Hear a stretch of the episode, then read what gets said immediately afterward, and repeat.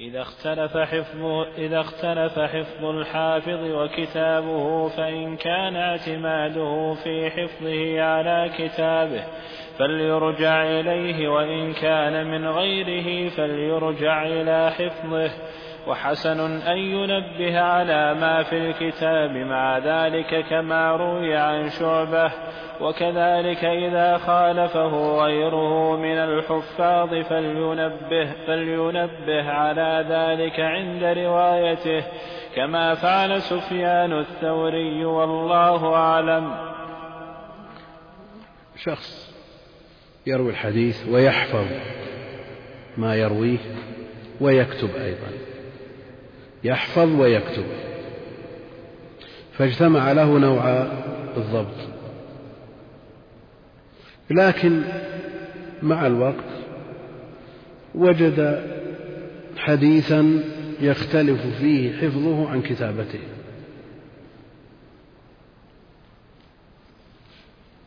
فهل يعول على ما في حفظه أو يعول على ما في كتابه؟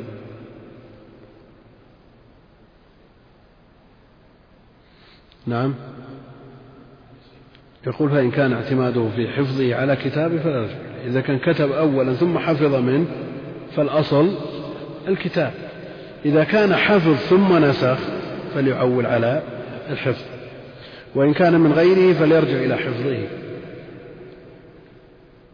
إن كان اعتماده في حفظه على كتابه فليرجع إلى الكتاب وإن كان اعتماده في حفظه على كتاب غيره فليرجع إلى حفظه لأن حفظه أولى من الرجوع إلى كتاب غيره. يقول وحسن أن ينبه على ما في الكتاب من ذلك. يعني إذا أراد أن يروي يذكر الفرق. يقول في كتابي كذا وفي حفظي كذا. والذي أحفظه كذا والذي في كتابي كذا. ينبه على الفرق. لكي يأتي من بعده من يتبين يتبين له الوجه الصحيح. وكذلك إذا خالفه غيره من الحفاظ. يروي حديث على لفظ وغيره من الحفاظ يروونه على لفظ آخر. فيقول الذي في حفظي كذا والذي يرويه فلان كذا. في حفظي كذا. وفي حفظ فلان كذا. يبين الفرق بين حفظه وحفظ غيره إذا كان غيره ممن يعتمد على حفظه والله أعلم. نعم. فرع آخر. لو وجد طبقة سماعه في كتاب إما بخطه أو خط من يثق به ولم يتذكر سماعه لذلك فقد حكي عن أبي حنيفة وبعض الشافعية أنه لا يجوز له الإقدام على الرواية. والجادة من مذهب الشافعي وبه يقول محمد بن الحسن وأبو يوسف محمد بن الحسن وأبو يوسف الجواز اعتمادا على ما غلب على ظنه وكما أنه لا يشترط أن يتذكر سماعه لكل حديث حديث أو ضبطه كذلك لا يشترط تذكره لأصل سماعه. قلت وهذا يشبه ما إذا نسي ما إذا نسي الراوي سماعه فإنه تجوز فإنه تجوز روايته عنه لمن سمعه منه ولا يضر نسيانه والله أعلم. نعم. هذا الفرع. لو وجد اسمه في الطباق من بين من يروي هذا الكتاب من الطلاب عن شيخ بعينه. سمع هذا الكتاب فلان وفلان وفلان وفلان من فلان ثم الشيخ وقع صحيح ذلك. لكنه ناسي. نسي هل هو من بين بالفعل أو ذكر اسمه. إدراج.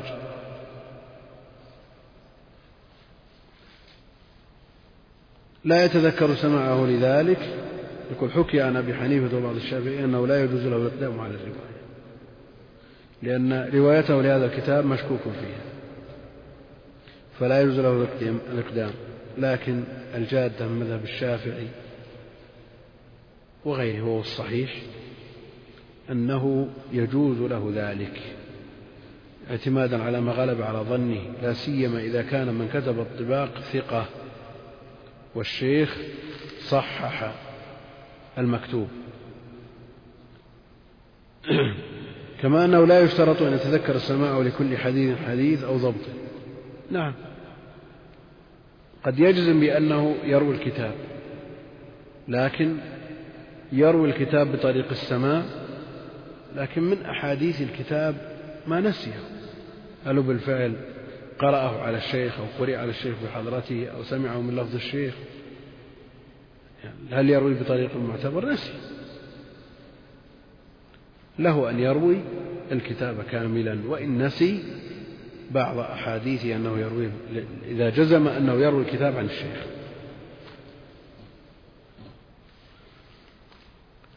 من حدث ونسي من حدث ونسي. شخص حدث بحديث فنقل عنه الحديث. فصار من رواه عنه يقول حدثني فلان. حدثني فلان. فجاء الشيخ إلى فلان قال أنا ما حدثتك. ناسي. لكن لثقته بالطالب يطمئن إلى كلامه ويتهم نفسه. وحينئذ يقول حدثني فلان. عني أني حدثته بكذا. نعم. نسي. نسي المروي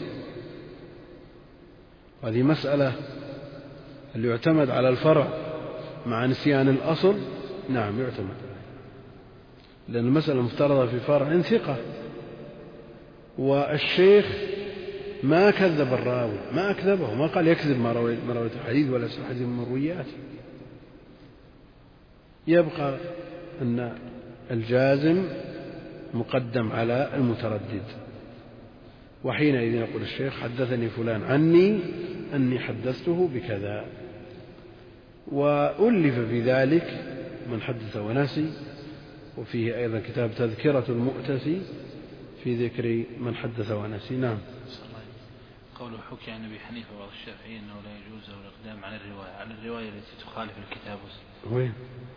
على الرواية من هذا الكتاب الذي لا يتذكر سماعه من ذلك الشيخ التي معنا. أما المسألة المفترضة في كتاب مثل هذا. نفترض أنه مثلا الشمائل للترمذي. نعم. في آخره إذا قرئ الكتاب على شيخ وأجاز وأراد أن يصحح كتب الطباق. سمع فلان وفلان وفلان وفلان ذكرت الأسماء. عشرة عشرين ثلاثين أقل أكثر. ثم قال الشيخ فلان من فلان من فلان الشيخ فلان. ثم قال الشيخ صحيح ذلك. يكتبون هكذا. نعم. اسمك مذكور مع هؤلاء. لكن أنت ما تدري متى. نسيت. احتمال أن يكون الكاتب المفترضة في كاتب ثقة. ما يدري اسمك ل... ل... لأنك عزيز عليه. يقول نبي نثبت مع الرواة عزيز علينا و... لا. المسألة مفترضة في كاتب ثقة. فوجود اسمك بين هؤلاء بخط كاتب ثقة وتصحيح شيخ يعني يورث غلبة ظن. وأن نسيانك يعني حقيقة كما يعرض لغيرك من النسيان. مثل ما نسيت غيره من المسائل نسيت هذه. نعم. صحيح يجوز يجوز نعم. فرع آخر. وأما رواية الحديث وأما روايته الحديث بالمعنى فإن كان الراوي غير عالم ولا عارف بما يحيل المعنى فلا خلاف أنه لا تجوز له روايته الحديث. فلا خلاف أنه لا تجوز له رواية الحديث بهذه الصفة. وأما إن كان عالما بذلك بصيرا بالألفاظ ومدلولاتها وبالمترادف من الألفاظ ونحو, ونحو ذلك فقد جوز ذلك جمهور الناس سلفا وخلفا وعليه العمل كما هو المشاهد في الأحاديث الصحاح وغيرها. فإن الواقعة تكون واحدة وتجيء بألفاظ متعددة من وجوه مختلفة متباينة. ولما كان هذا قد يوقع في تغيير بعض الأحاديث منع من الرواية بالمعنى طائفة آخرون من المحدثين. من المحدثين والفقهاء والفقهاء والأصوليين وشددوا في ذلك آكد التشديد. وكان ينبغي أن يكون هذا المذهب هو الواقع ولكن لم يتفق ذلك والله أعلم. وقد كان ابن مسعود وابو الدرداء وانس رضي الله عنهم يقولون إذا رووا الحديث أو نحو هذا أو شبهه أو قريبا منه. مسألة الرواية بمعنى والخلاف فيها مسألة معروفة مشهورة جماهير أهل العلم على جواز الرواية بالمعنى. على جواز الرواية بالمعنى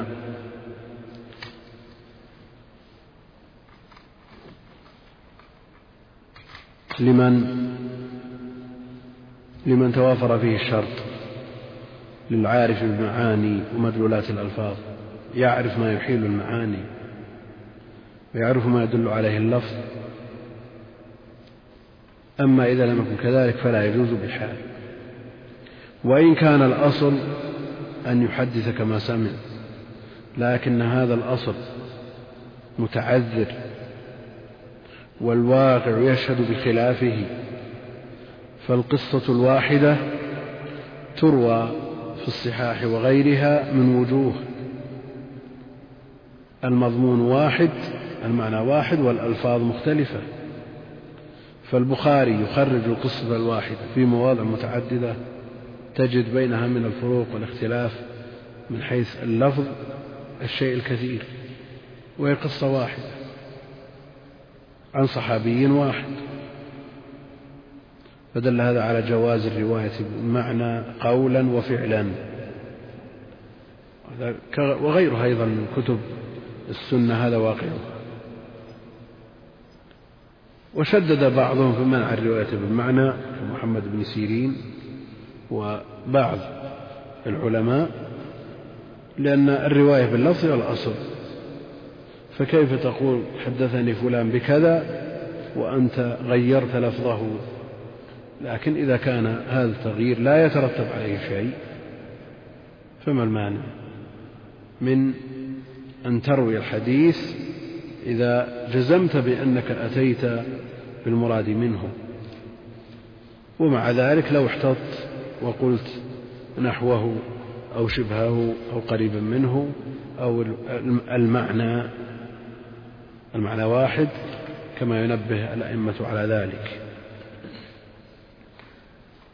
منهم من جوز ذلك للصحابة دون غيرهم ومنهم من جوز ذلك لمن يحفظ الأصل دون غيره.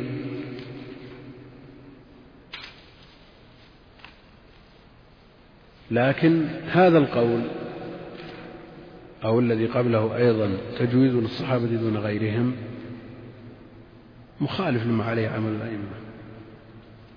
وجد اختلاف بعض الألفاظ من من الرواة من بعض الصحابة. كالزهري مثلا مع أنه من أحفظ الناس للمتون وكون الرواية بمعنى إنما تجوز لحافظ لللفظ يتصرف فيه ويعبر عنه بأي معنى لا وجه له لأنه إنما جوزت الرواية بمعنى لتعذر الحرف واللفظ. المقصود أن هناك أقوال أخرى لا يلتفت إليها والذي استقر عليه عمل الأئمة هو قول الجمهور. نعم.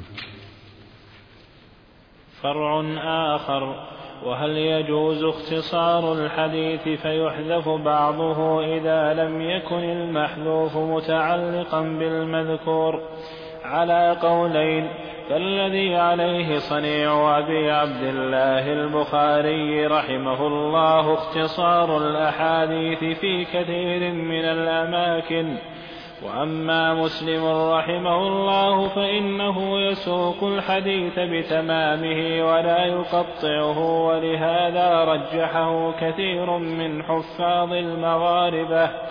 واستروح إلى شرحه آخرون لسهولة ذلك بالنسبة إلى صحيح البخاري وتفريقه الحديث في أماكن متعددة بحسب حاجته إليه.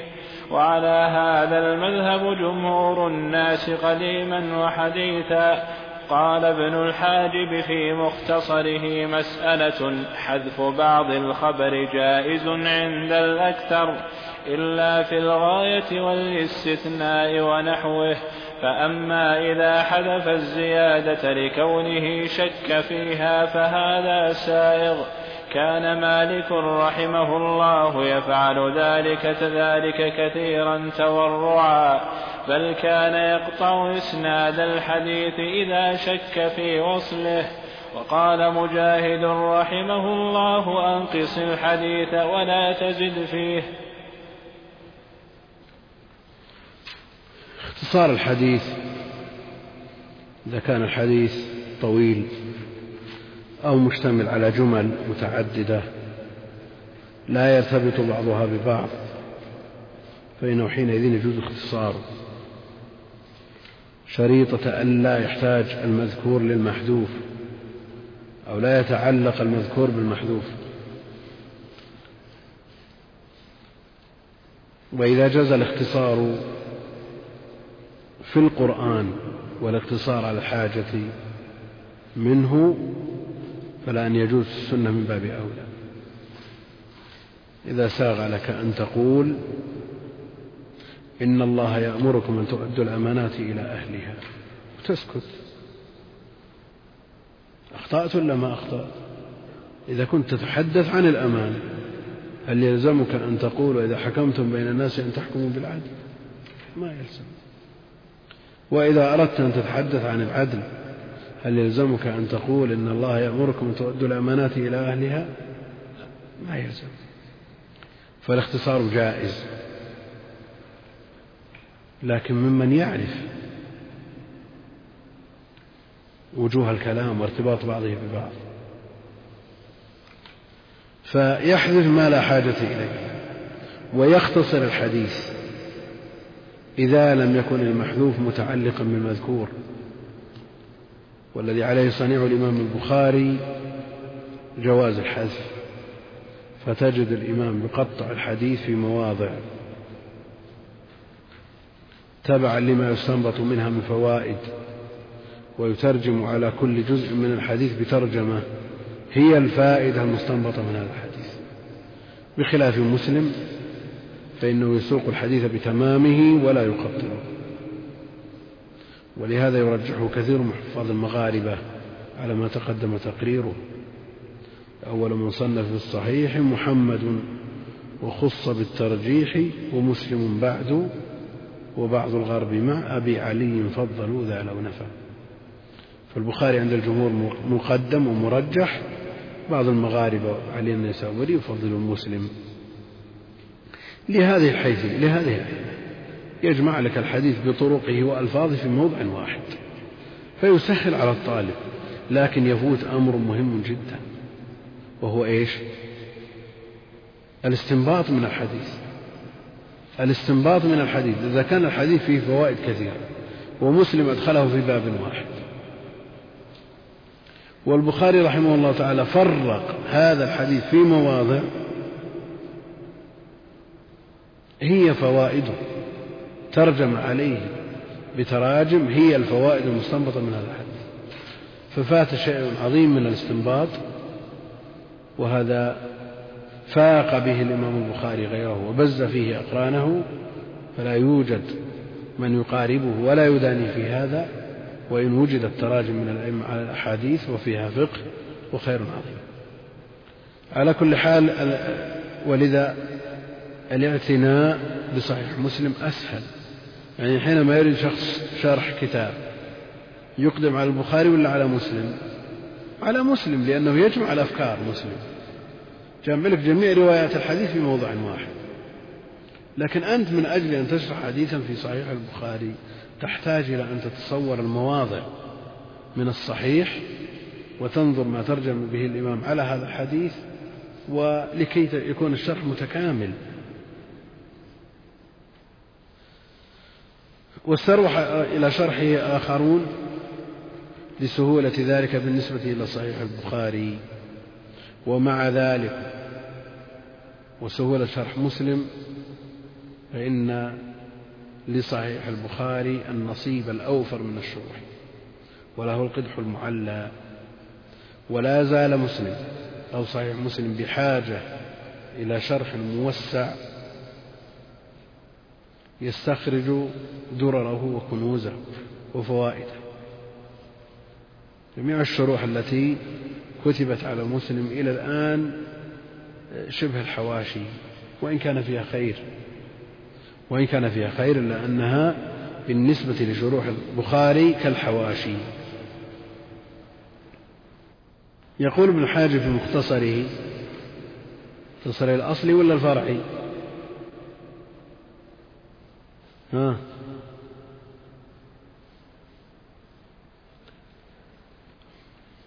له مختصر في الفروع ومختصر في الأصول. إيش اللائق هنا؟ الفقهاء يذكرون مثل هذه الأشياء. في الأصول. لأن في كتب الأصول مباحث متعلقة بالسنة. يقول حذف بعض الخبر جائز عند الأكثر. إلا في الغاية والاستثناء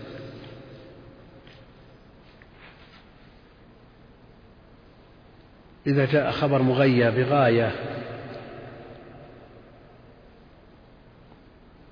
مغيى بغاية هل يجوز الاقتصار على خبر دون غاية؟ أو جاء استثناء بعده؟ استثناء بعده. هل تجوز روايته دون الاستثناء ما بعد الغاية خارج عما قبلها وما بعد الاستثناء خارج في الحكم عما بعده فكيف نعرف أن المغيى مخصوص الغاية مخصوصة والمستثنى مخصوص؟ وقد حذفنا هذا من الخبر وعلينا الاعتماد في روايته. إذا أردت أن تستدل بحديث فلا يجوز لك أن تسوقه إلا بجميع ما يرتبط به من غاية أو استثناء أو شرط أو وصف مؤثر. أما الأوصاف غير المؤثرة يجوز اختصار الحديث. أما إذا حذف الزيادة لكونه شك فيها فهذا سهل. يقتصر على ما جزم به ويحذف ما شك فيه. كما كان كان مالك يفعل ذلك كثيرا بل كان يقطع يقطع إسناد الحديث يشك فيه إذا شك في وصله أحيانا يذكره بلاغا واحيانا يرسله واحيانا يسقط بعض رواته إذا شك في وصله وقال مجاهد انقص الحديث ولا تزد فيه. انقص الحديث لأنك إذا نقصت أتيت بالمتيقن. وإذا زدت أثبتت شيئا مشكوكا فيه فتحملت تبعته. والله المستعان.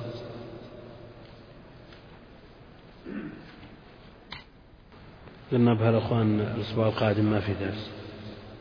نعم. درس في الذي يليه إن شاء الله تعالى. نعم. نعم.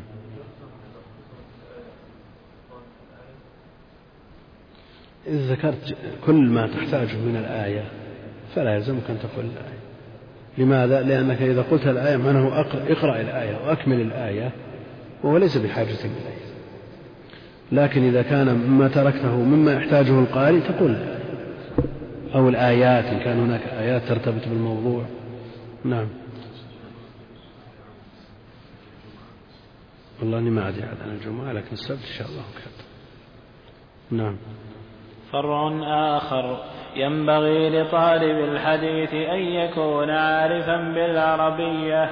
قال الأصمعي أخشى عليه إذا لم يعرف العربية أن يدخل في يدخل, يدخل في قوله صلى الله عليه وسلم.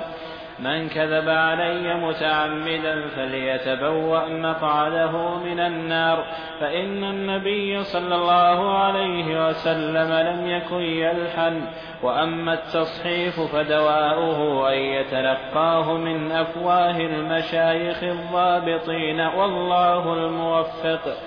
وأما إذا لحن الشيخ فالصواب أن يرويه السامع على الصواب وهو محكي عن الأوزاعي وابن المبارك والجمهور وحكي عن محمد بن سيرين وأبي معمر عبد الله بن سخبرة أنهما قالا يرويه كما سمعه من الشيخ ملحونا.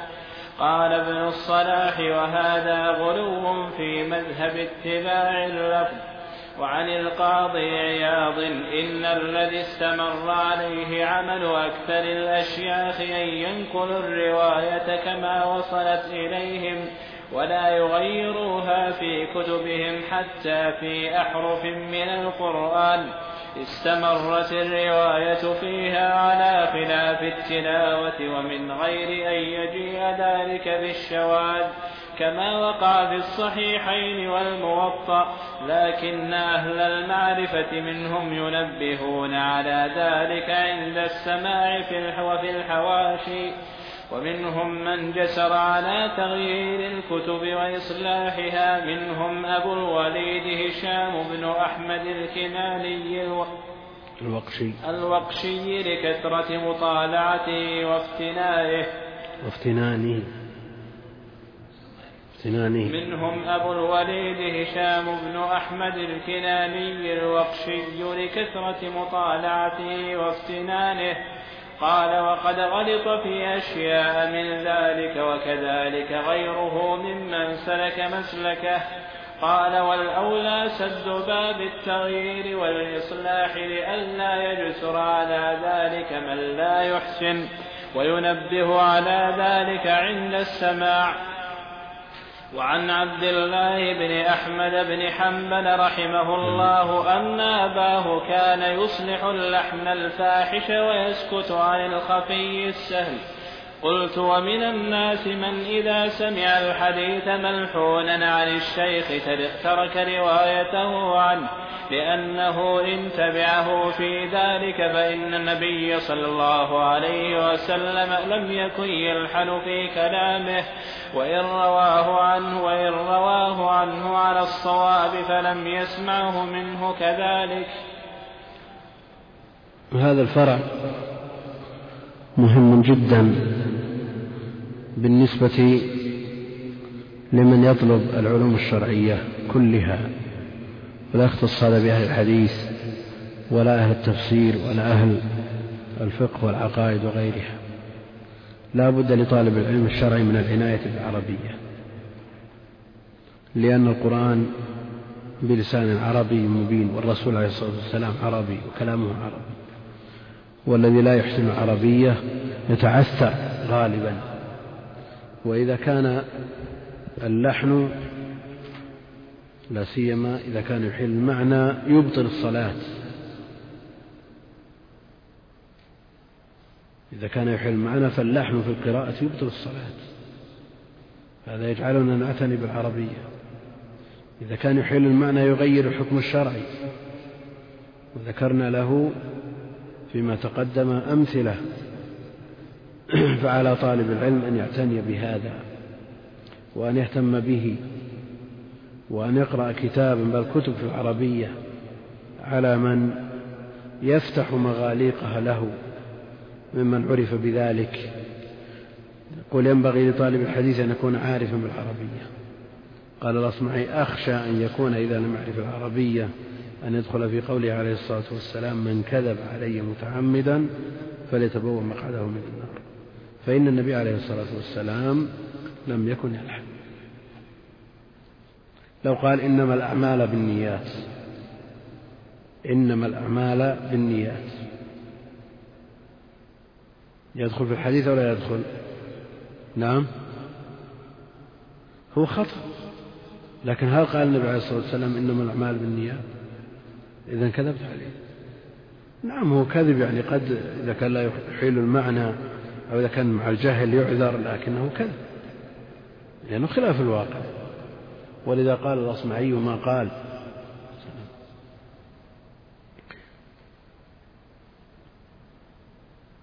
علاج هذا الفرع بقراءة متن مناسب في العربية. عربية بكافة فروعها أو متون مناسبة. لأن علم العربية له فروع عشرة كما هو معروف.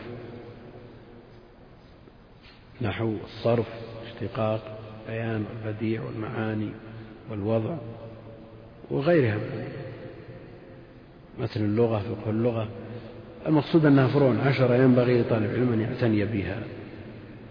التصحيف والتحريف في الألفاظ تغيير الشكل تغيير النقد زيادة الحروف ونقصها الدواء الناجع لذلك أن يتلقى من أفواه الشيوخ الضابطين.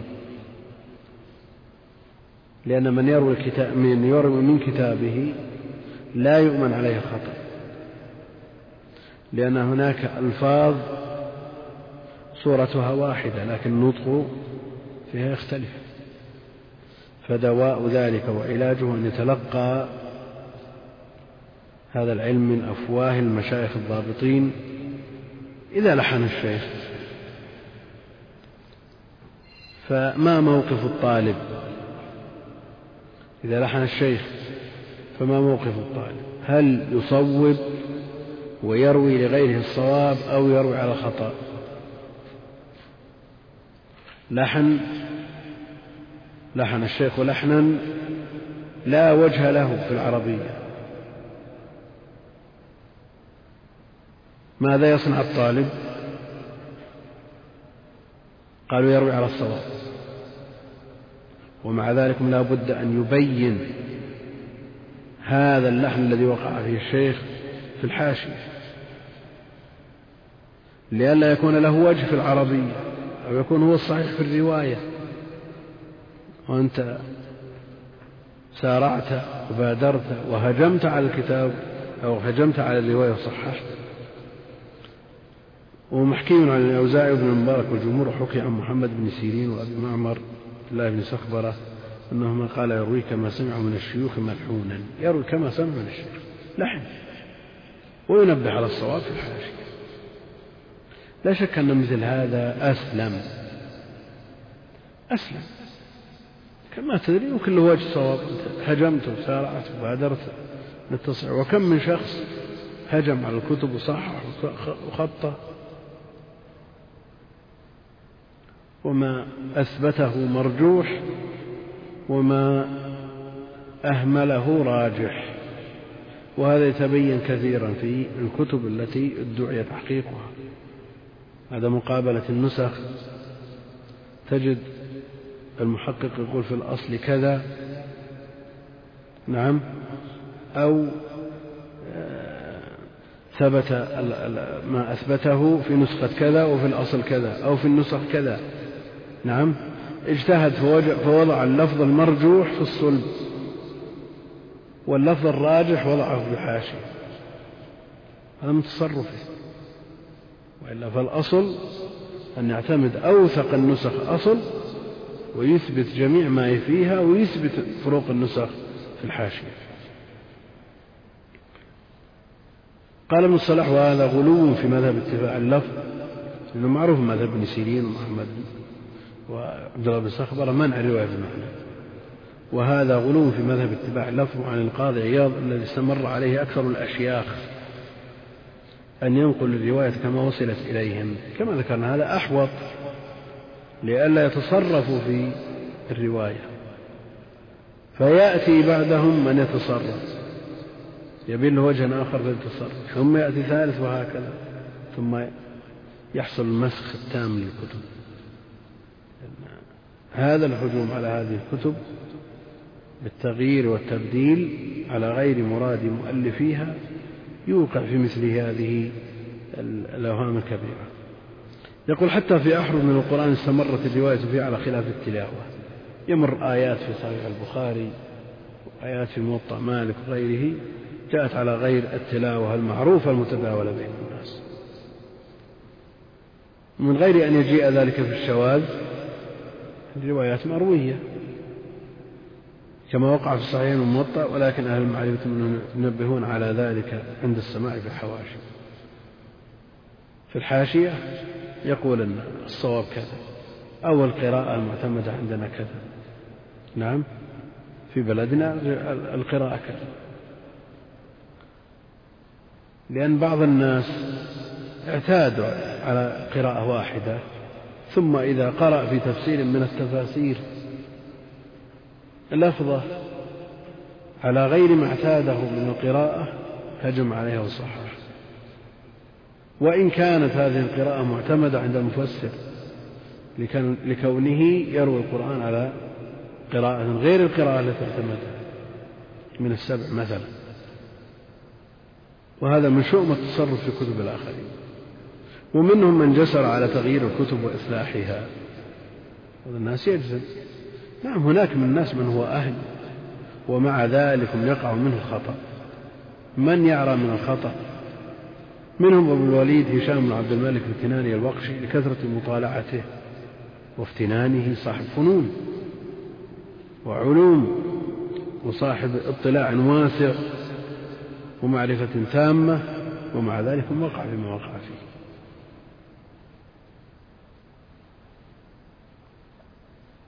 قال وقد غلط في أشياء من ذلك وكذلك غير من سلك مسلكه ممن يهجم على الكتب ويصحح. قال والأولى سد باب التغيير والإصلاح لئلا يجسر على ذلك من لا يحسن وينبه على ذلك عند السماع يقرأ الخطأ ويصحح ويقول الصواب كذا. وعن عبد الله بن أحمد بن حنبل أن أباه كان يصلح اللحن الفاحش اللي ما له تأويل الذي ليس له محمل صحيح ويسكت عن الخفي السهل. قلت ومن الناس من إذا سمع الحديث ملحونا عن الشيخ ترك روايته. حديث في لحن يترك. لا حاجة له به. لأنه إن تركه على الخطأ مشكل. وإن صححه وهجم عليه وصحح مشكل. نعم.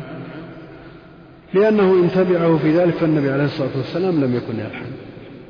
وإن رواه عنه على الصواب فلم يسمعه كذا. وما سمع من شيخ هكذا فلا بد أن يخطئ في حق النبي عليه الصلاة والسلام أو يخطئ في حق الشيخ الذي رواه الحديث.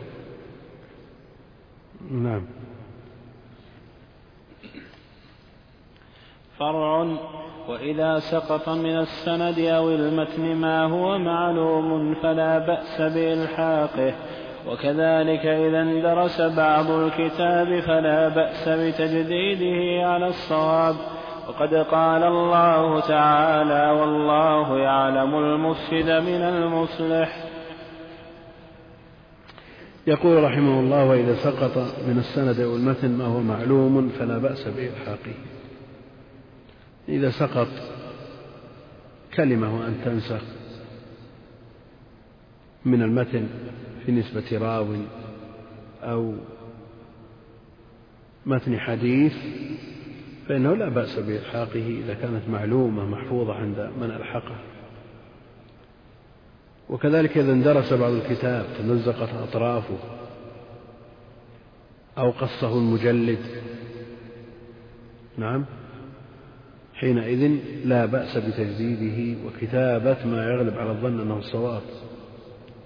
لكن إن تيسر له نسخة أخرى يرجع إليها فهو الأصل. إن لم يتيسر له ذلك يجتهد في ربط الكلام ويبين أنه هو الذي ألحق هذه الكلمات الساقطة. والله سبحانه وتعالى يقول والله يعلم المفسد من المصلح لأن هذا نيته الإصلاح ما نيته الإفساد.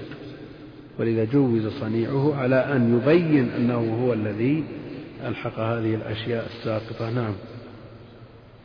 فرع آخر. وإذا روى الحديث عن شيخين فأكثر وبين ألفاظهم تباين. وبين وبين وبين ألفاظهم. وبين ألفاظهم تباين فإذا ركب السياق من الجميع كما فعل الزهري في حديث الإفك في حديث الإفك حين رواه عن سعيد بن المسيب وعروة وغيرهما عن عائشة رضي الله تعالى عنها وقال كل حدثني طائفة من الحديث فدخل الحديث بعضهم في بعض وساقه بتمامه فهذا سائغ فإن الأئمة قد تلقوه عنه بالقبول وخرجوه في كتبهم الصحاح وغيرها وللراوي أن يبين كل واحد منهما وللراوي أن يبين كل واحدة منها عن الأخرى ويذكر ما فيها من زيادة ونقصان وتحديث وإخبار وإنباء. وهذا مما يعنى به مسلم رحمه الله تعالى في صحيحه ويبالغ فيه. وأما البخاري فلا يعرج غالبا على ذلك ولا يلتفت إليه وربما تعاطاه في بعض الأحايين والله أعلم وهو نادر. يقول إذا روى الحديث عن شيخين فأكثر وكان بين ألفاظ هؤلاء الشيوخ تباين. فالمسألة لا تخلو أن يكون هؤلاء الشيوخ كلهم ثقات أو فيهم الثقات والضعفاء. فإن كانوا ثقات فلا إشكال في جمعهم وسياق خبرهم ساقا واحدا. كما حصل من الزهري في حديث الإفك. لأنه إن كانت هذه الجملة من رواية سعيد وعروة من رواية سعيد أو من رواية عروة أو من رواية غيرهما من الثقات فالأمر متردد بين ثقتين ولا إشكال حينئذ. وإن كان فيهم الثقة والضعيف فلا بد من فصل ما يرويه الضعيف عما يرويه الثقة. لئلا يلتبس الأمر؟ إذا قلت حدثني فلان وفلان وبعضه عن فلان الثقة وبعضه عن فلان الضعيف لا بد أن تميز. لئلا تنسب هذا ما رواه الضعيف إلى ذلك الثقة فيحصل اللبس على القارئ فيثبت الخبر أو فيثبت ما ليس بثابت أو يتردد في رواية ما رواه الثقة فيكون فعلك سببا في رد ما ثبت عن النبي عليه الصلاة والسلام وكلاهما قبيح. لا شك أن رد الثابت قبيح وإثبات غير الثابت أيضا شنيع. فإن الأئمة قد تلقوه عنه بالقبول يعني تلقوا حديث الإفك عن الزهري بالقبول. وإن كان أدرج بعض ألفاظ الرواة في بعض لماذا؟ لأنهم كلهم ثقات. وخرجوه في كتب الصحاح وغيرها وللراوي أن يبين كل واحد منها عن الأخرى ويذكر ما فيها من زيادة ونقصان. لا شك أن هذا هو الأحوط. هذا هو الأحوط أن يبين رواية عروة ويبين رواية سعيد ورواية غيرهما. ولو كانوا ثقات لا شك أن هذا هو الأحوط لكن إذا جمعهم فالأمر لا يعدوهم وهم كلهم ثقات. ويذكر ما فيها من زيادة ونقصان وتحديث وإخبار وإنباء حتى يبين ما بين صيغ الأداء من فروق. يذكر أن هذا يقول حدثنا وقال ذاك أخبرنا وقال ذاك أنبأنا إلى آخره. وهذه الفروق يعتني بها مسلم رحمه الله تعالى ويميز بعضها من بعض بدقة. فيقول حدثنا فلان وفلان وفلان قال الأول أخبرنا وقال الآخران حدثنا. يبين أيضا في ألفاظ المتون فروق الروايات بالحرف وأما البخاري فإنه لا يعرج على ذلك لأن المسألة مفترضة في مجموعة من الثقات سواء رواه بهذا اللفظ أو بذاك فالأمر لا يحدوهم ربما تعاطاه في بعض الأحايين ربما لكنه قليل. نعم. فرع وتجوز الزيادة في نسب الراوي إذا بين أن الزيادة من عنده وهذا محكي عن أحمد بن حنبل عن أحمد بن حنبل وجمهور المحدثين والله أعلم. الوقت. واصل.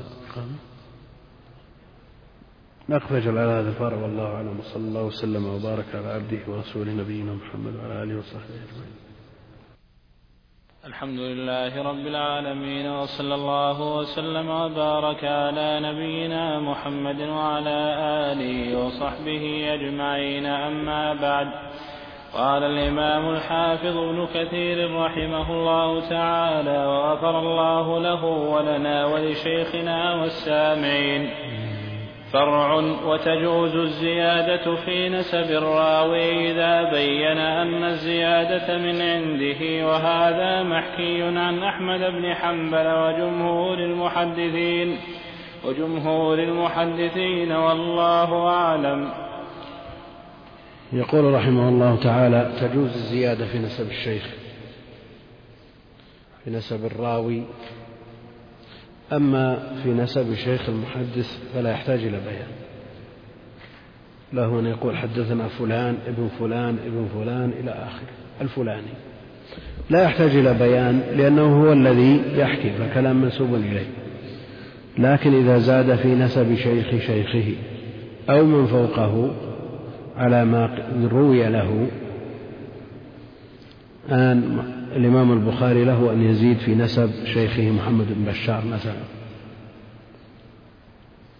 لكن هل له أن يزيد على قوله حدثنا محمد بن بشار؟ هذا له أن يزيد شاء لكن بعد ذلك إذا قال حدثنا غندر. هل له أن يقول غندر محمد بن جعفر؟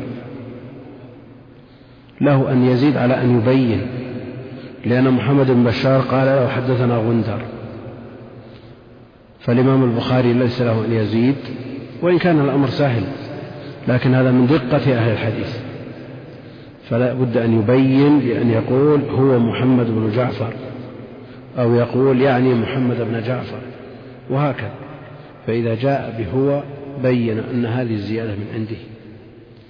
وكذا في نسب شيخ شيخ الشيخ وهكذا إلى آخر الإسناد.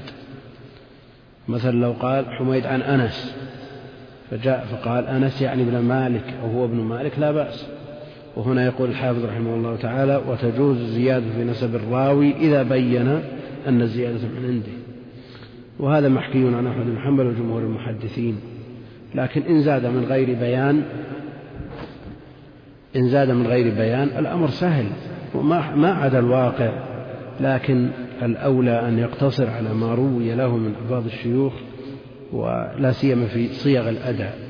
وفي أنساب الشيوخ ينبغي أيضا أن يقتصر على ما روي له وإذا أراد أن يزيد من أجل البيان آه، فلا بد أن يقول هو ابن فلان أو يعني ابن فلان. نعم.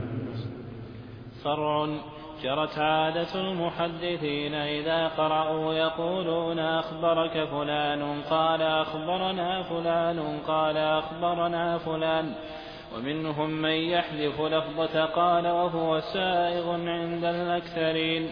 وما كان من الأحاديث بإسناد واحد كنسخة عبد الرزاق عن معمر عن همام عن أبي هريرة وعن أبي هريرة رضي الله عنه ومحمد بن عمرو عن أبي ومحمد بن عمرو عن أبي محمد بن ومحمد بن عمرو عن أبي سلمة عن أبي هريرة رضي الله عنه وعمر بن شعيب عن أبيه عن جده رضي الله عنه وبهز بن حكيم عن أبيه عن جده رضي الله عنه ونحو ذلك فله إعادة الإسناد عند كل حديث وله أن يذكر الإسناد عند أول حديث منها.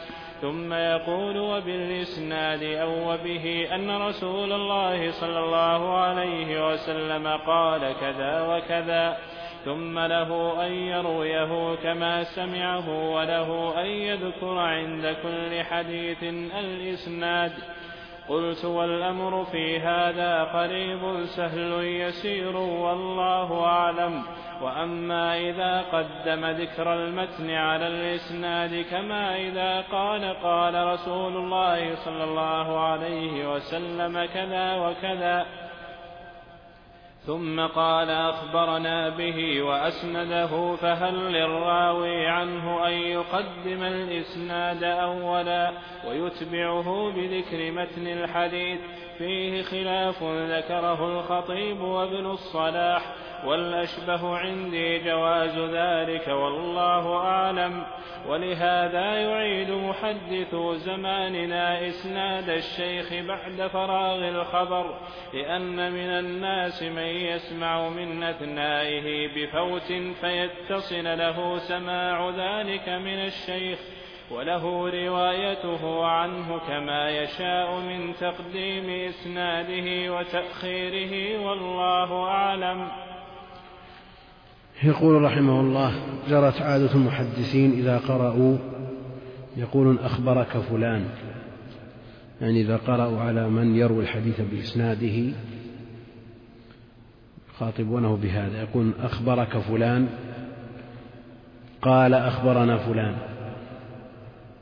وفي النهاية هل يقول نعم؟ إذا قرأ الحديث يلزم أن يقول نعم. جمهور المحدثين على أنه لا يلزم أن يقول المحدث نعم. لأن أخبرك فلان سؤال.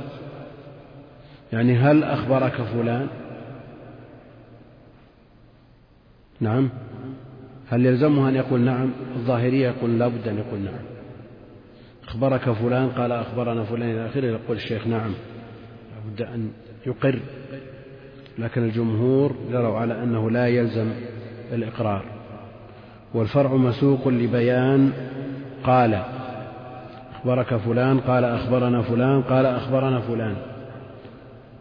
ولفظ قال محذوفة في الكتب في الخط لكنهم ينطقون بها. منهم من يقول أنه لا بد من الإتيان بها. حدثنا الحميدي قال حدثنا سفيان إلى آخره. ومنهم من يقول حذفها لا يوقع في لبس. لا يوقع في لبس إذا لا يلزم الإتيان بها. والحذف في الخط كثير وفي النطق منهم من يلزم الإتيان بها ومنهم من يقول ما دام أنه لا يوقع في لبس فالأمر يسير. قال وهو سائغ عند الأكثرين لا سيما في الخط. الصحف والنسخ التي تروى بإسناد واحد وتشتمل على جمل كصحيفة همام ابن منبه عبد الرزاق عن معمر عن همام عن أبي هريرة. قال هذا ما حدثنا به رسول الله صلى الله عليه وسلم. قال نحن السابقون نحن الآخرون السابقون يوم القيامة. ثم سرد جملا تبلغ أكثر من ثلاثين ومائة كل جملة منها تصلح حديثا منفردا. سيقت مساقا واحدا في المسند وهي موجودة في صحيفة مستقلة محققة وهي صحيحة. سيقت مساقا واحدا في المسند لماذا؟ لأنها في مسند يجمع أحاديث الصحابي الواحد في مكان واحد. فسيقت مساقا واحدا وهذا موضعها في مسند أبي هريرة. البخاري رحمه الله تعالى يقطع هذه الصحيفة ويأتي في كل موضع منها بجملة تناسب المقام ومسلم كذلك. ما ساقوا الصحيفة مساقا واحدا بل قطعوها في الأبواب. ولكل منهما طريقته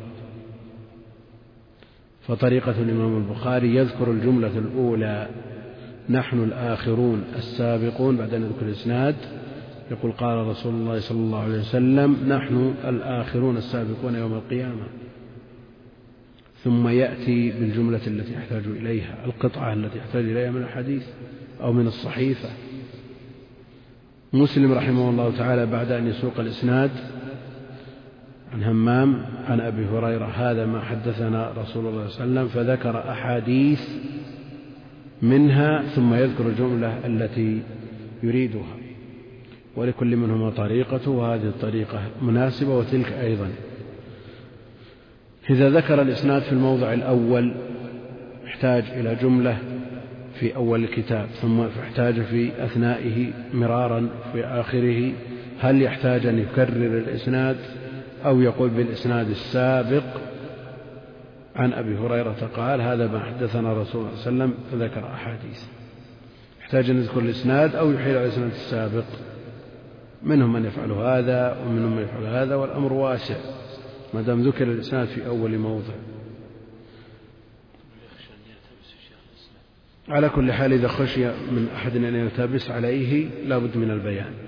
وهنا يقول ما كان من الأحاديث بإسناد واحد.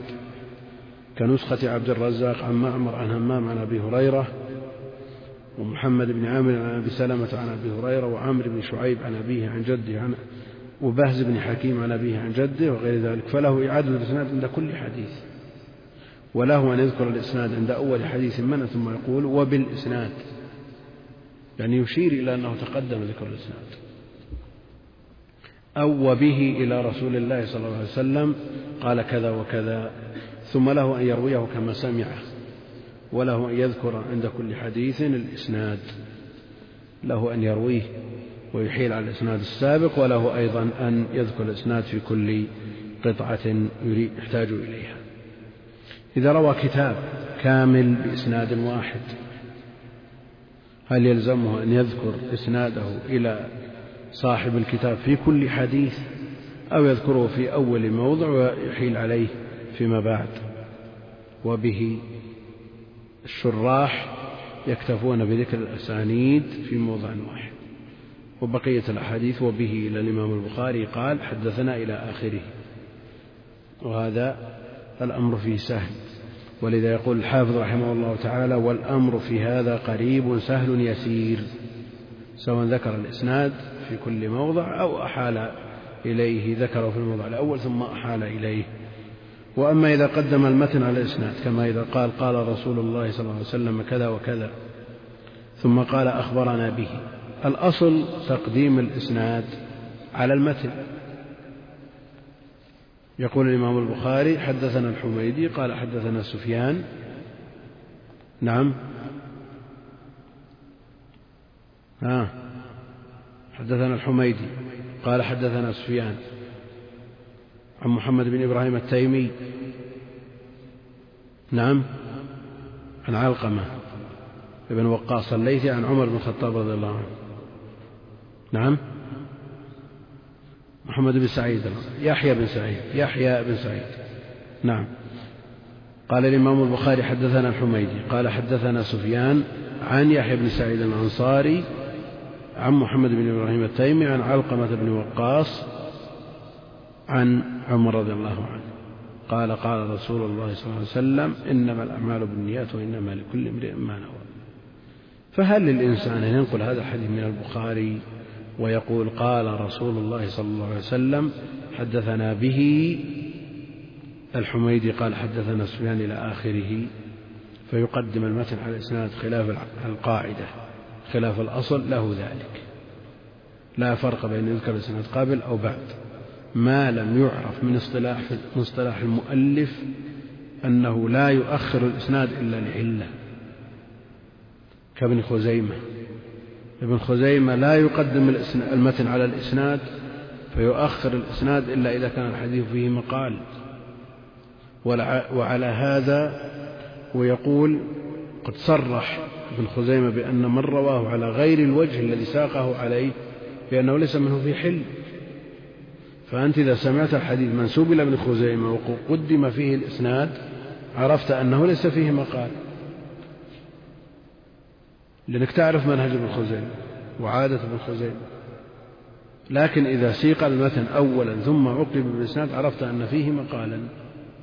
هذه طريقة ابن خزيمة. ومن عداه الأمر فيه سهل لأنه صرح بذلك. أي كتب؟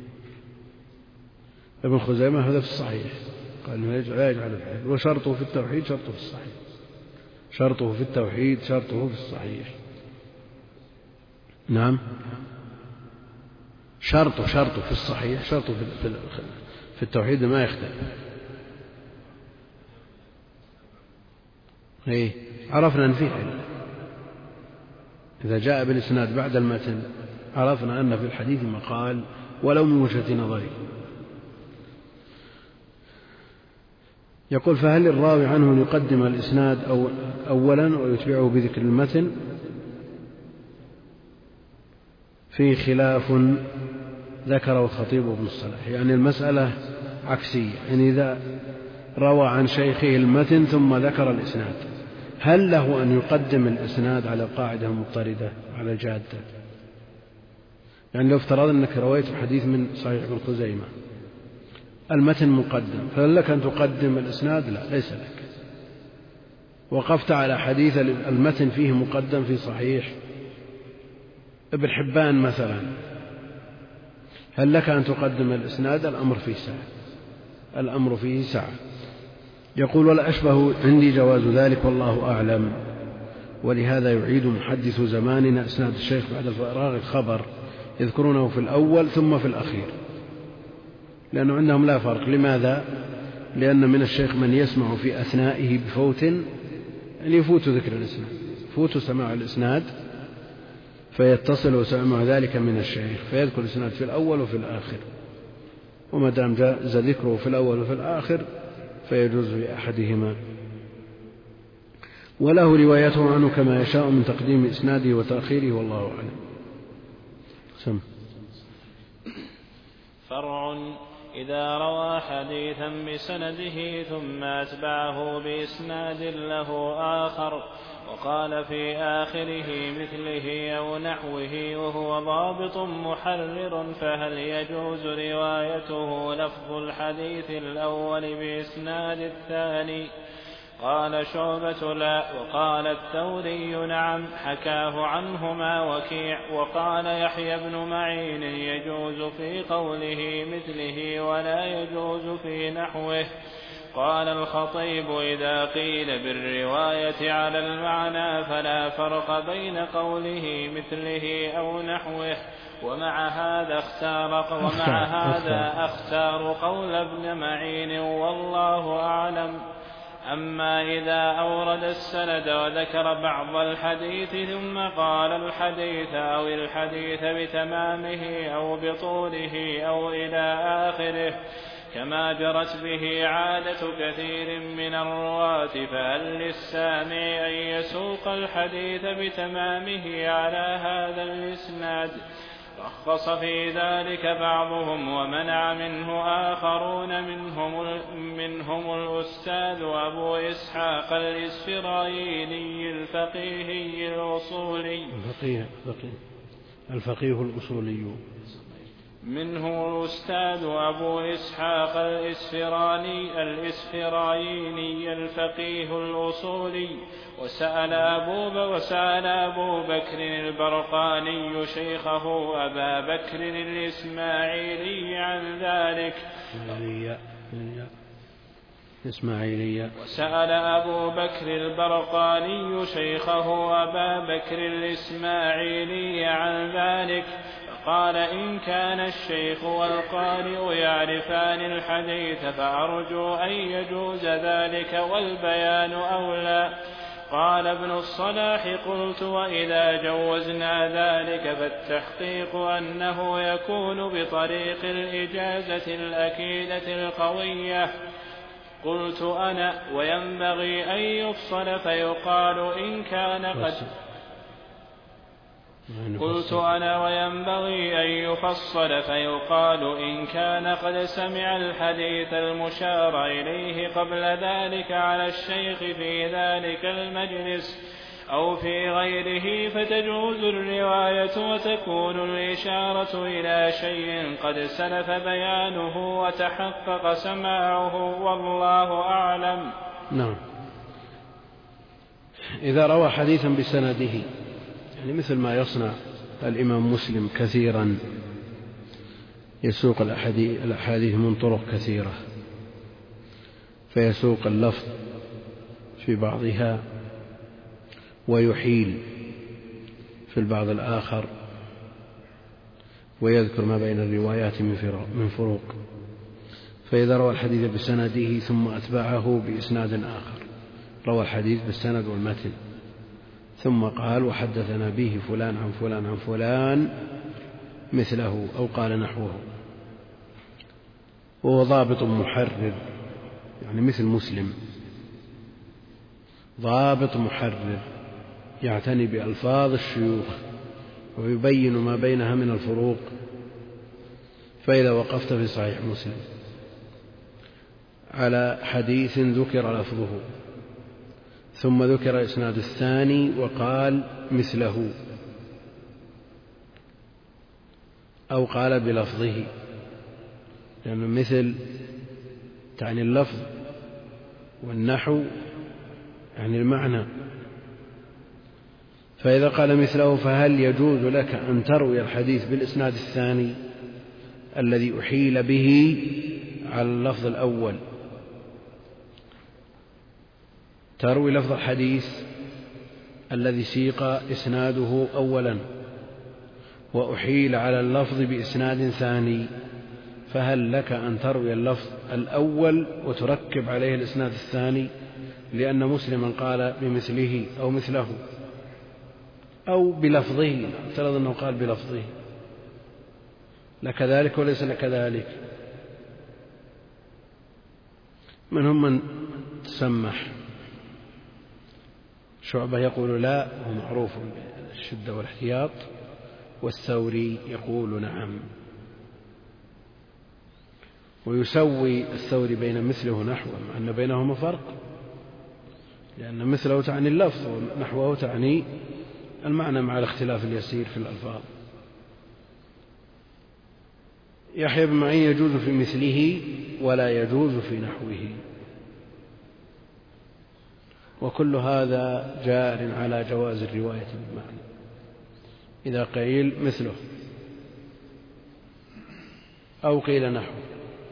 إذا قيل نحو لا نضمن أن الألفاظ المذكورة بالطريق الثاني هي الألفاظ المذكورة بالطريق الأول. لأن نحو تعني معناه وعلى جواز الرواية بالمعنى الخطب سهل. أقول الأمر سهل. نفترض أن رويناه بالمعنى. فلا فرق حينئذ وهذا يقوي قول الثوري. لكن لا شك أن الاحتياط ينبغي أن يسلك في مثل هذه الأمور. فإذا أردت المتن وأردت الإسناد الثاني لعلو مثلا أو لإمامة في هؤلاء الرواة دون أولئك فإنك تذكر الإسناد كاملا وتقول بنحو حديث قبله لفظه كذا أو بمثل حديث قبله لفظه كذا. هذا هو الاحتياط في الرواية. يقول الحافظ ابن كثير ومع هذا أختار قول ابن معين ما يجوز في مثله ولا يجوز في نحوه. إذا أورد السند ذكر بعض الحديث ثم قال الحديث. أو أورد بعض الآية وقال الآية. أولا الحديث بالنصب الآية بالنصب أيضا. يعني اقرأ الحديث أو اقرأ الآية وأكمل الحديث أو أكمل الآية. فهي بالنصب. أو الحديث بتمامه أو بطوله عليكم السلام. أو إلى آخره كما جرت به عادة كثير من الرواة ساق طرف الحديث ما قال الحديث. فهل لك أن تسوق الحديث بتمامه؟ لأنه حالك. وقال لك الحديث يعني أكمل الحديث.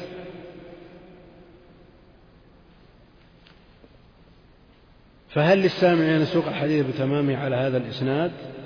رخص بذلك بعضهم. ومنعه ومنع منه آخرون. منهم أبو إسحاق الأسفرايني من الأئمة الفقهاء الأصوليين كما هو معروف.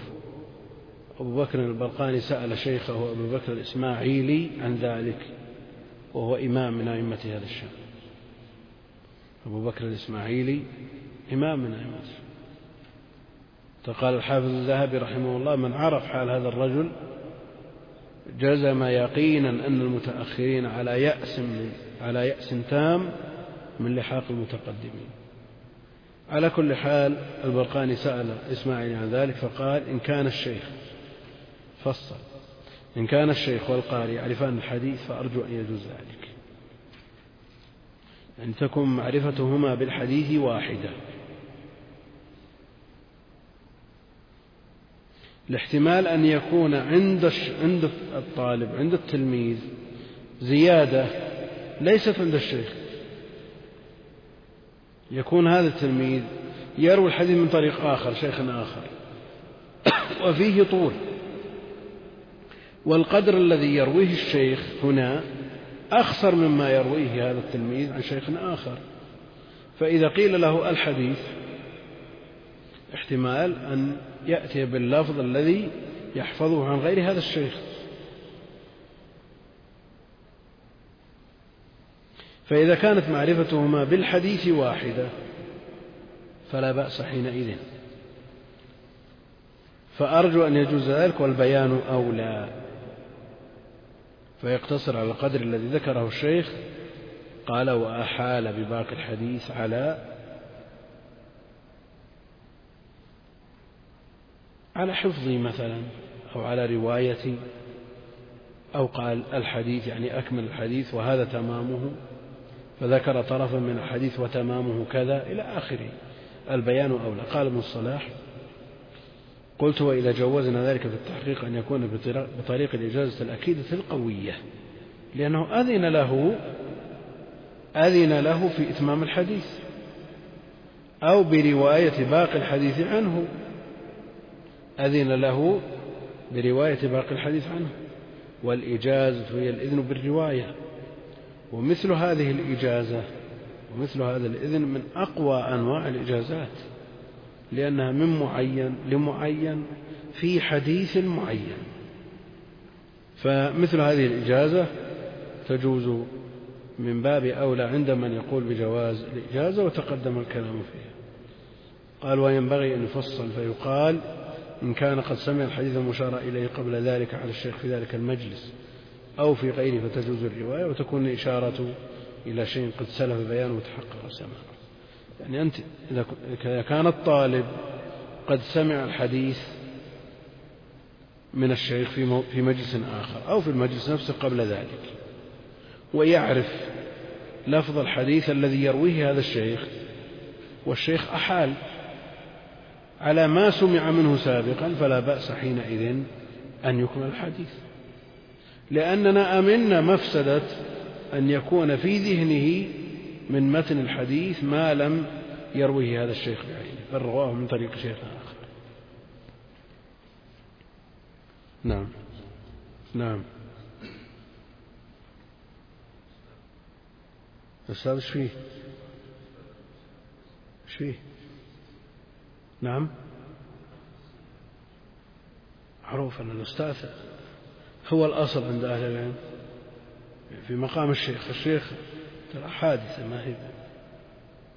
الشيخ فلان أبدا بل من ألفاظ التليين عند أهل الحديث. نعم إذا قالوا شيخ نعم لو راجعت ألفاظ الجرح والتعديل لكن العرف جرى على أن الشيخ هو من أهل العلم عند المتأخرين. الشيخ لكن في عرف المتقدمين لا. الإمام مسلم يقول للبخاري يا أستاذ الأستاذين والأستاذ معروف عندهم كما هو معلوم. نعم. على كل حال الأعراف محكمة في مثل هذا. نعم.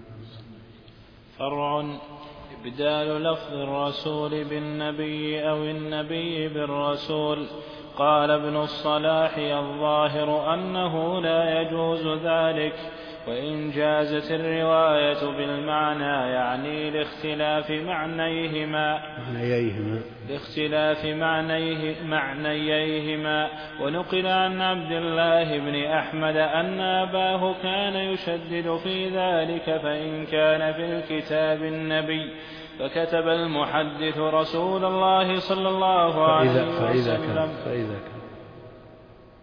ونقل عن عبد الله بن أحمد أن أباه كان يشدد في ذلك فإذا كان في الكتاب النبي فكتب المحدث رسول الله صلى الله عليه وسلم ضرب على رسول وكتب النبي قال الخطيب وهذا منه وهذا منه استحباب فإن مذهبه الترخص في ذلك. قال صالح سألت أبي عن ذلك فقال أرجو أنه لا بأس به. وروي عن حماد بن سلمة أن عفان وبهزا كانا يفعلان ذلك بين يديه فقال لهما أما أنتما فلا تفقهان أبدا. إبدال لفظ الرسول بالنبي والعكس.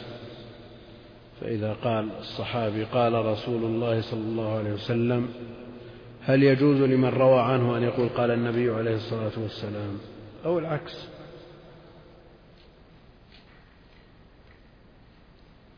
الآن النقل نقل الخبر عن ذات واحدة متصفة بوصفين نبوة ورسالة. فهل يختلف الأمر إذا قال الصحابي قال رسول الله أو قال نبي الله عليه الصلاة والسلام؟ لا يختلف لأن مرد الأمرين إلى ذات واحدة لا تختلف ولا مانع من ذلك أصلا. هذا في السند لكن لو جاء لفظ الرسول بمتن حديث هل يجوز لنا إبدال لفظ الرسول بالنبي عليه الصلاة والسلام. أو العكس لا شك أن لكل ما من الرسالة والنبوة معنى يختص به. فالنبوة تختلف عن الرسالة على خلاف بين أهل العلم في الفرق بين الرسول والنبي. وعلى كل حال إذا كان اللفظ مما يتعبد به كالأذكار فلا. وإن كان اللفظ مما لا يتعبد به فعلى القول بجواز الرواية بمعنى لا بأس.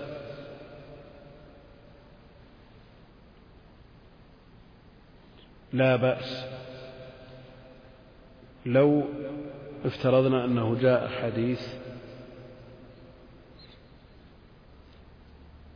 سيق فيه إنه لقول رسول كريم على أساس أنه من لفظ النبي عليه الصلاة والسلام. هذه الجملة وردت في متن حديث بغض النظر عن كونها في القرآن. هل نستطيع أن نقول إنه لقول نبي كريم؟ لأن لفظ الرسالة هنا مقصودة. نعم؟ لأن لا دلالة تدل على أن هذا الرسول له مرسل وهو الذي تكلم بهذا الكلام. فلفظ الرسول هنا يدل على أن الرسول مبلغ عن غيره. ولذا لا يمكن الطعن في القرآن حينما أضيف إلى الرسول في الموضعين من القرآن سواء كان الرسول من البشر أو من الرسول من الملائكة. لماذا؟ لأن الرسول الأصل فيه أن يبلغ عن مرسله. لو افترضنا أن مثل هذا السياق جاء في متن حديث هل نقول هل يختلف المعنى فيما إذا قلنا قول نبي النبي قد يجتهد ويقول من تلقاء نفسه. وهذا من دقائق الفروق التي نبه عليها شيخ الإسلام ابن تيمية رحمه الله تعالى. على كل حال إذا جاء في المتن متن الحديث الذي هو غير متعبد بلفظه كالأذكار فإنه حينئذ لا بأس عند جمهور أهل العلم الذي يقولون بجواز الرواية بالمعنى. أما إذا جاء في خبر متعبد بلفظه كالأذكار في حديث النوم في حديث البراء حينما علمه النبي عليه الصلاة والسلام حديث النوم وطلب منه الإعادة. فقال ورسولك الذي أرسلت؟ قال لا. قل ونبيك الذي أرسلت. وحينئذ لا يجوز في مثل هذا النص إبدال لفظ الرسول بالنبي ولا العكس والله المستعان.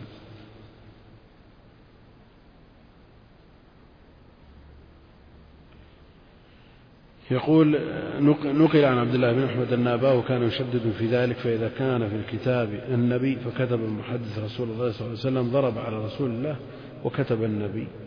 قال الخطيب هذا من استحباب لا شك أن هذا في باب اتباع اللفظ وهو أحوط.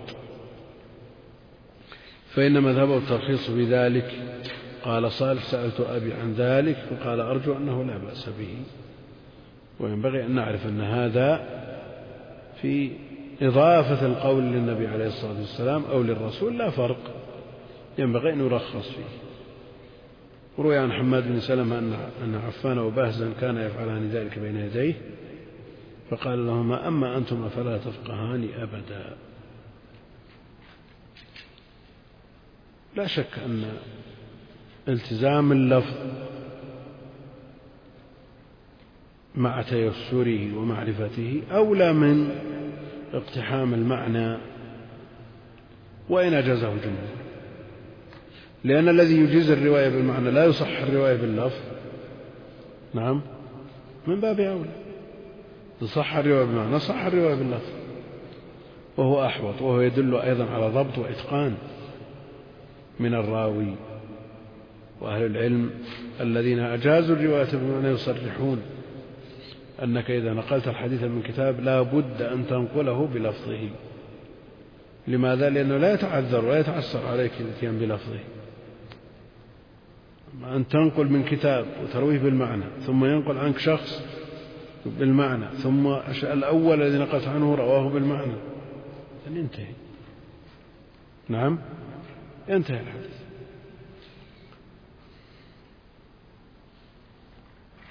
نعم. فرع.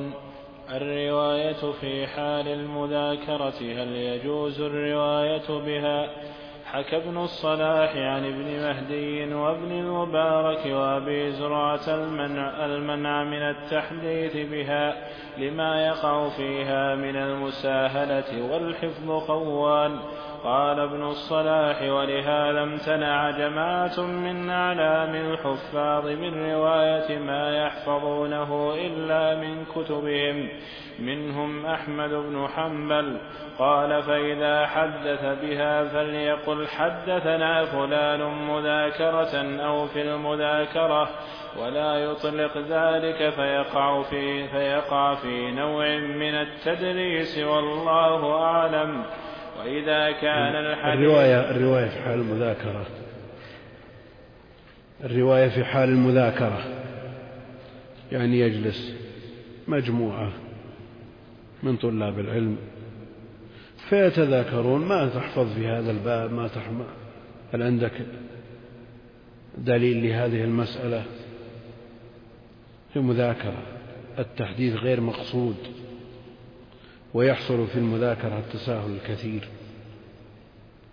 أحفظ في هذه المسألة خبر فلان أو الحديث الفلاني أو ما أشبه ذلك. هذه يحصل التساهل فيها كثيرا ولا تذكر الحديث بالألفاظ وحينئذ تورع بعضهم عن روايتها وهو الأولى والأحوط. أن لا تساق مساق الرواية. بل يقول المحدث حدثني فلان مذاكرة. ونظير ذلك ما يرد من الأحكام على ألسنة أهل العلم في التقرير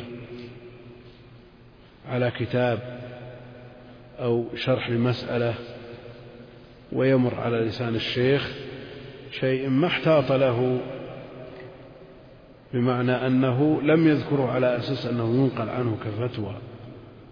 يتساهلون في التقارير وفي التعليق على الكتب ويحتاطون الفتاوى. ولذا لا بد أن ينبه على أن هذا نقل عن الشيخ على أساس أنه تقرير لا على أساس أنه فتوى محررة تتداول على هذا الأساس. نعود إلى المذاكرة. نعم. إيه. بس فرق بين أن يسأل الشيخ قصدا عن هذه المسألة فيجيب بكلام محرر يلتزم بلوازمه وبين أن تمر المسألة عرضا ضمن, ضمن كلام على جملة أو شرح لمسألة أو شيء من هذا. فهم يفرقون بين التقرير والفتوى. كما أن رواية الحديث تختلف. الشيخ إذا أراد أن يروي الحديث لطلابه عليه أن يحتاط ويهتم. ولذا كان بعضهم لا يروي إلا من الكتاب لأن الحفظ خوان. أما في حال المذاكرة سهل أن تأتي بطرف الخبر وتحيل بباقيه على نباهة السامع. فإذا رويت عن شخص سمعت منه شيئا في حال المذاكرة نعم تقول حدثني فلان مذاكرة منهم من يرى أن الإمام البخاري لا يقول قال فلان من شيوخه إلا إذا كان الحديث مروي بطريق المذاكرة. لكن هذا ليس عليه دليل. منهم من يطلق أن الإمام البخاري لا يأتي بصيغة قال قال فلان إلا إذا كان قد روى الحديث في حال المذاكرة. لكن لا دليل على ذلك. لا دليل على ذلك. وإن ادعاه بعضهم. على كل حال سماع الخبر من الشيخ أو من الزميل أو من المتحدث في حال المذاكرة غير سماعه في حال التحديث الذي ينبغي أن يحتاط له. ومثله ما ذكرنا ونظرنا به سماع الحكم في حال التقرير غير سماع الحكم في حال الفتوى المقصودة المحررة المضبوطة. نعم. وين؟ تحت. هم قالوا غاية ما يقال في قال أنها مثل عن. مثل عن محمول على الاتصال بالشرطين المعروفين. نعم. ها؟ من شيوخ روى عنه بصيغة التحديث مثل هشام بن عمار معروف. أما الذي لشيخه عزاب قال فكذي عن عنة كخبر المعازف لا تصغي لابن حزم المخالف. هذا تقدم. نعم. وإذا كان الحديث عن اثنين جاز ذكر ثقة عن اثنين جاز ذكر ثقة منهما وإسقاط الآخر. وإسقاط الآخر ثقة كان أو ضعيفا. وهذا صنيع مسلم رحمه الله تعالى في ابن لهيعة غالبا. وأما أحمد بن حنبل رحمه الله فلا يسقط بل يذكره والله أعلم. إذا كان الحديث عن اثنين. جملة الحديث عن كل واحد منهما. ما يصير الحديث ملفق من رواية اثنين؟ لا. الحديث كامل يرويه البخاري عن مالك ويرويه البخاري أيضا عن ابن لهيعة لا مانع من أن يسقط باللهيعة ويقتصر على مالك. هل فيه ضير أن لا يذكر باللهيعة يسقط هذا ليس من تدليس التسوية لأن هذا الضعيف ليس بين ثقتين بل هو مع ثقة. فرق بين أن يكون الضعيف بين ثقتين فيسقط الضعيف. نعم. وبين أن يكون مقرونا بثقة. يروي الحديث في طبقة ثقة أسقط الضعيف اعتمد على الثقة. فلا إشكال. الإمام البخاري يسقط وقد فعل روى الحديث من طريق مالك وابن الله فأسقط بالله والإمام مسلم يبهمه فيقول حدثنا فلان وآخر ويقصد به ابن لهيعة على كل حال الإمام البخاري ومسلم لا يذكرون الضعفاء في كتبهم لأنهم اشترطوا الصحة. أما غيرهم كالإمام أحمد يسقط باللهيعة أو لا يسقط. لا داعي لإسقاطه. لماذا؟ لأنه روى عن من هو أقل من بالله فلا مانع من أن يذكر بالله أما كتاب اشترط فيه الصحة التزمت فيه الصحة ونظافة الأسانيد ينبغي أن يسقط مثل بالله فلا يذكر. نعم رووا عن أناس عن البخاري ومسلم أقل من شرطهم. في المتابعات والشواهد لا بأس. ومع ذلك يقال في كتب الرجال أخرج له البخاري مقرونا وأخرج له مسلم مقرونا. نعم؟ هكذا. نعم. النوع السابع والعشرون في آداب المحدث.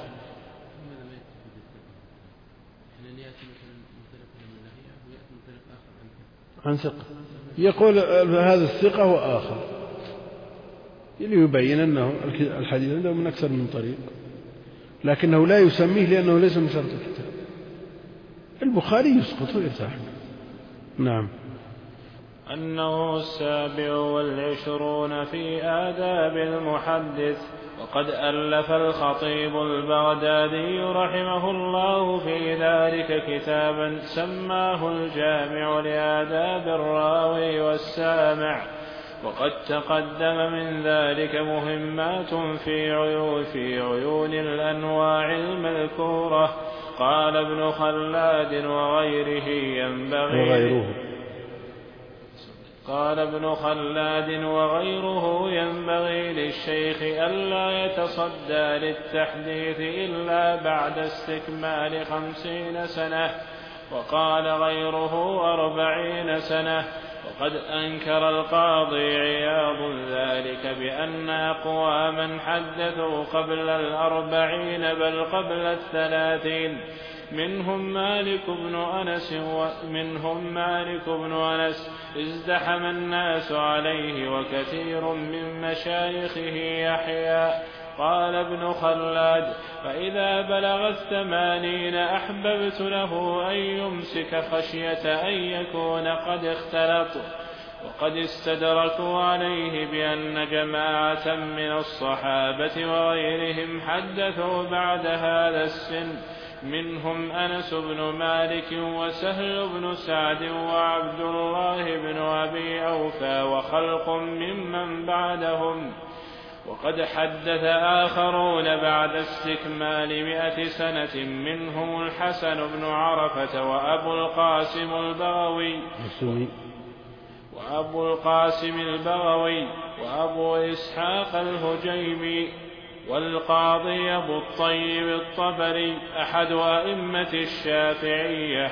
قلت وجماعة كثيرون لكن إذا كان الاعتماد على حفظ الشيخ الراوي فينبغي الاحتراز من اختلاطه إذا طال في السن. وأما إذا كان الاعتماد على حفظ غيره وخطه وضبطه فها هنا كلما كان السن عاليا كان الناس أرغب في السماع عليه. كما اتفق لشيخ كما اتفق لشيخنا أبي العباس أحمد بن أبي طالب الحجار أحمد بن أحمد بن